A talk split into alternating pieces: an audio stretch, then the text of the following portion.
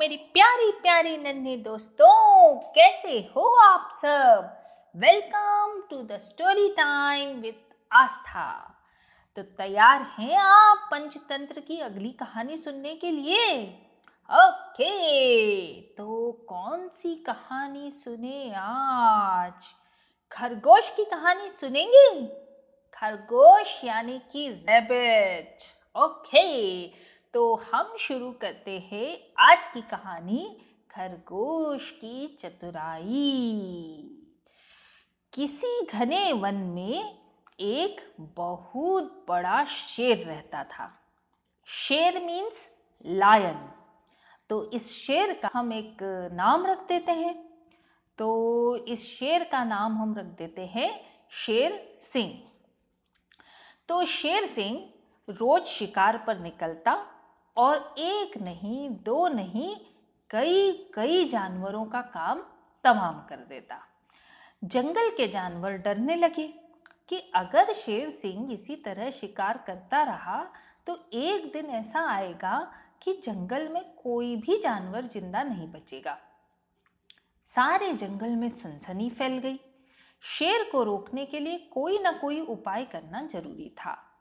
एक दिन जंगल के सारे जानवर इकट्ठा हुए और इस प्रश्न पर विचार करने लगे। अंत में उन्होंने तय किया कि हम सब शेर सिंह के पास जाते हैं और उससे बातचीत करते हैं। दूसरे दिन जानवरों का एक दल शेर सिंह के पास पहुँचा। उनको अपनी ओर आते देख पहले तो शेर सिंह घबरा गया।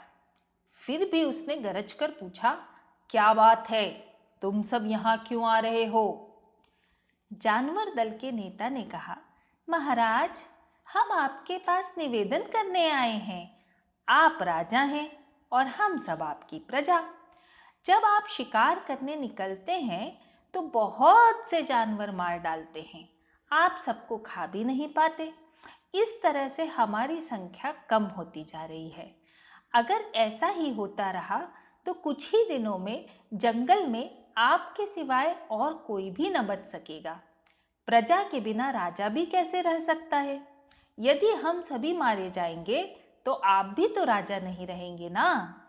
हम चाहते हैं कि आप सदैव हमारे राजा बने रहें। आपसे हमारी विनती है कि आप अपने घर पर ही रहा करें, अपनी गुफा में ही आराम किया करें। हर रोज हम स्वयं ही आपके खाने के लिए एक जानवर भेज दिया करेंगे। इस तरह से राजा और प्रजा दोनों ही चैन से रह सकेंगे। शेर सिंह को लगा कि जानवरों की बात में सच्चाई है। उसने पल भर सोचा, फिर बोला, अच्छी बात है, मैं तुम्हारे सुझाव को मान लेता हूँ।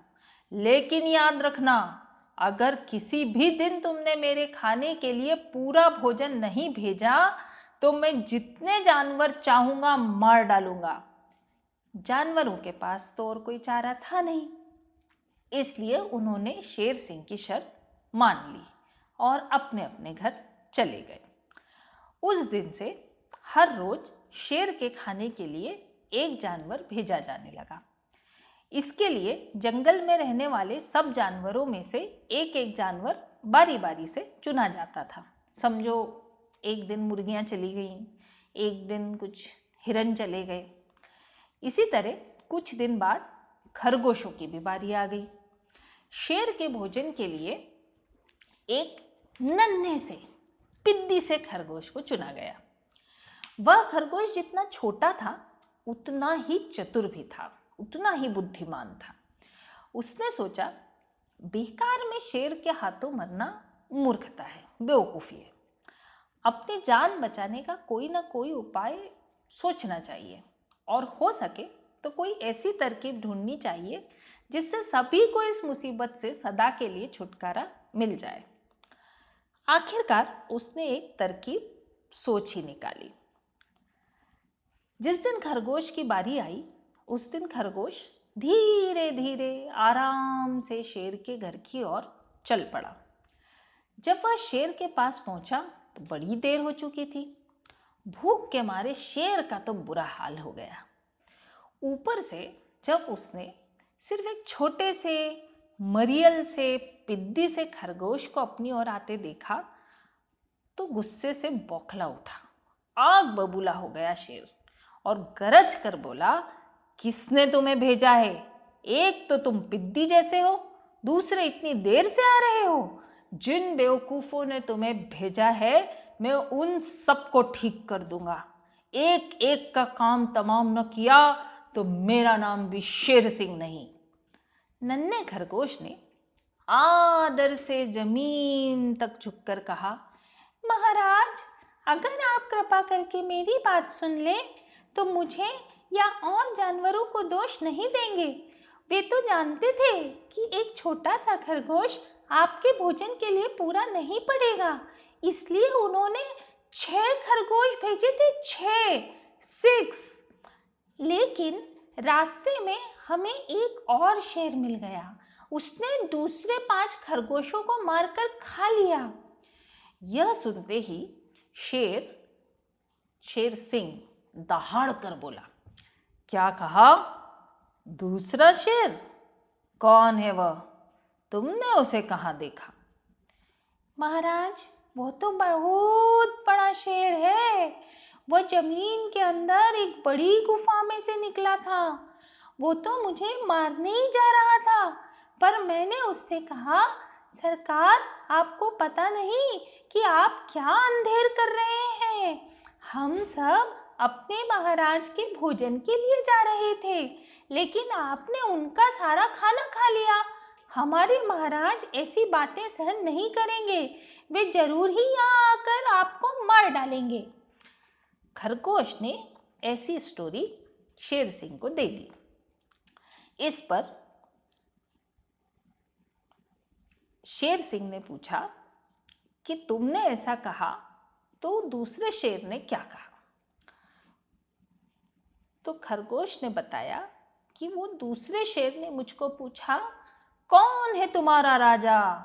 मैंने जवाब दिया, हमारी राजा शेर सिंह जंगल के सबसे बड़े शेर हैं।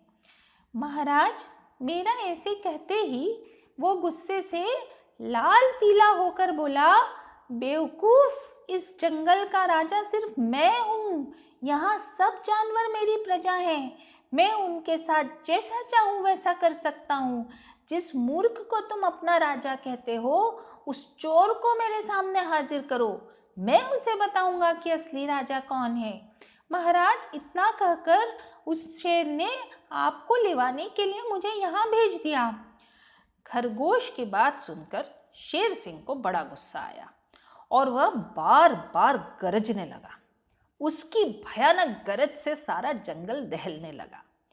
मुझे फ़ौरन उस मूर्ख का पता बताओ शेर ने दहाड़ कर कहा। जब तक मैं उस जान उस जा, मैं जब तक मैं उसे जान से न मार दूँगा मुझे चैन नहीं मिलेगा। बहुत अच्छा महाराज खरगोश ने कहा। मौत ही उस दुष्ट की सजा है। अगर मैं और बड़ा व मज़बूत होता तो मैं खुद ही उसके टुकड़े टुकड़े कर देता।